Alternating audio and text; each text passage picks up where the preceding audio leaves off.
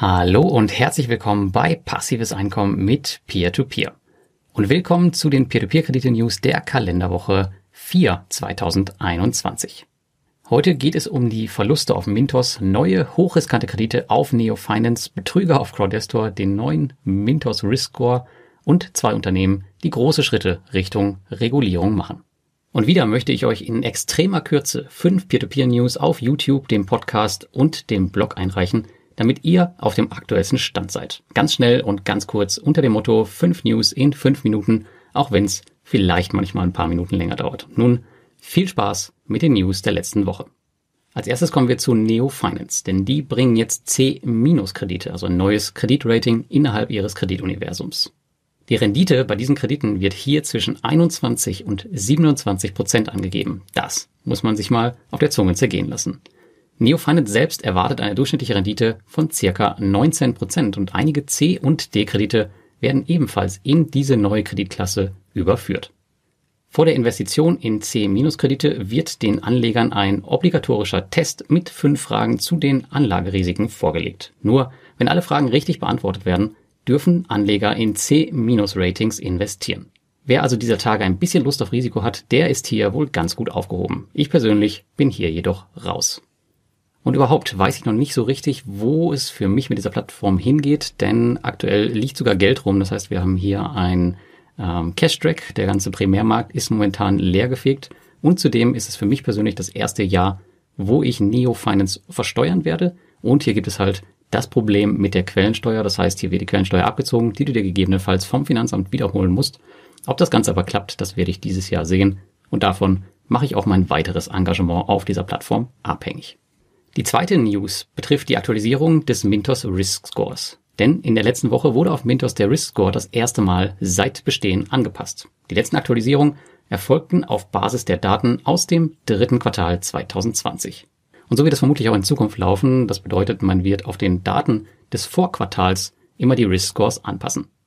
Neben der Aktualisierung gibt es nun auch eine neue Infoseite, wo wir als Investoren die Veränderungen einsehen können. Solltest du Investor auf der Plattform sein, musst du nun deine Investmentstrategien anpassen, sollte die Risikobewertung von Mintos für dich interessant sein.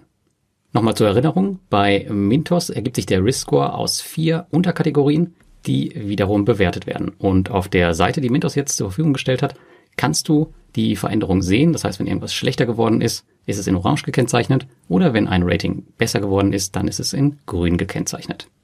Und die dritte News betrifft einen Betrug bei Crowdestor. Denn viele Crowdestor-Investoren und so auch ich sind im sogenannten Fertilizer-Projekt vertreten.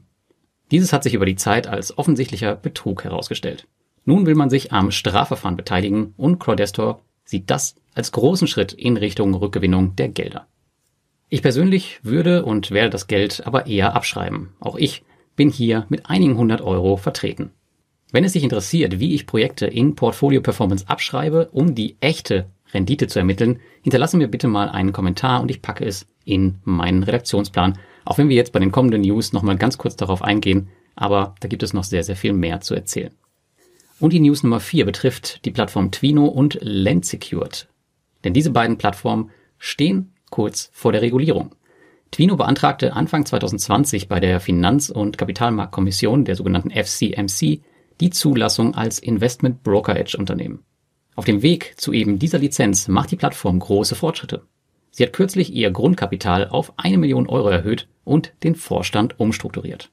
Genau wie Twino macht auch die relativ neue Immobilienplattform Landsecured massive Schritte in Richtung Lizenzierung. Die Plattform, die ich persönlich noch nicht im Portfolio habe, hat vor kurzem bekannt gegeben, dass sie ihr eingezahltes Kapital auf 100.000 Euro erhöht hat und Änderungen an der Plattform vorgenommen hat. Mit diesen Anpassungen hat man die Hoffnung im November 2021, wenn die Crowdfunding-Verordnung in Kraft tritt, als eine der ersten Plattformen die ECSP-Lizenz in Lettland zu erhalten. Aber ich habe auch von Esteco die Info mittlerweile bekommen, dass man hier relativ früh dabei sein wird. Wie gesagt, ich bin auf der Plattform noch nicht investiert, aber ich habe mir mal die Grunddaten der Plattform angeschaut und das mal für euch auch zusammengeschrieben. Wenn dich das interessiert, dann schau einfach mal im Blogartikel. Und wir kommen zur letzten News. Mintos lässt die Hosen runter. Nur noch 50% Recovery. In der letzten AMA, der sogenannten Ask Mintos Anything, werden die Ausmaße der Corona-Krise auf Mintos immer klarer.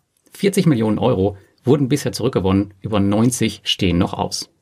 Schaut man aber auf die Prognosen aus dem Video, geht man aktuell von nur noch circa 50 Prozent Rückgewinnung im Gesamten aus.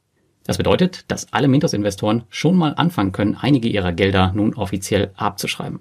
Gerade VAX-Investoren, wie ich selbst einer bin, trifft es hier hart, denn hier werden nun nur noch maximal 70 Prozent erwartet, statt anfänglich 100%. Prozent. Wir dürfen dabei aber nicht vergessen, dass wir auch seit letztem Jahr in einer globalen Wirtschaftskrise sind. In Armenien kommt noch der Krieg hinzu. Also in so einem Umfeld Kredite zurückzugewinnen ist vielleicht auch nicht ganz so einfach, selbst für ein Unternehmen, was darauf spezialisiert ist, wie Mintos. Mein persönliches Portfolio hat sich seit dem letzten Stand, den ihr kennt, von meinem Artikel von letztem Jahr wieder ganz gut erholt.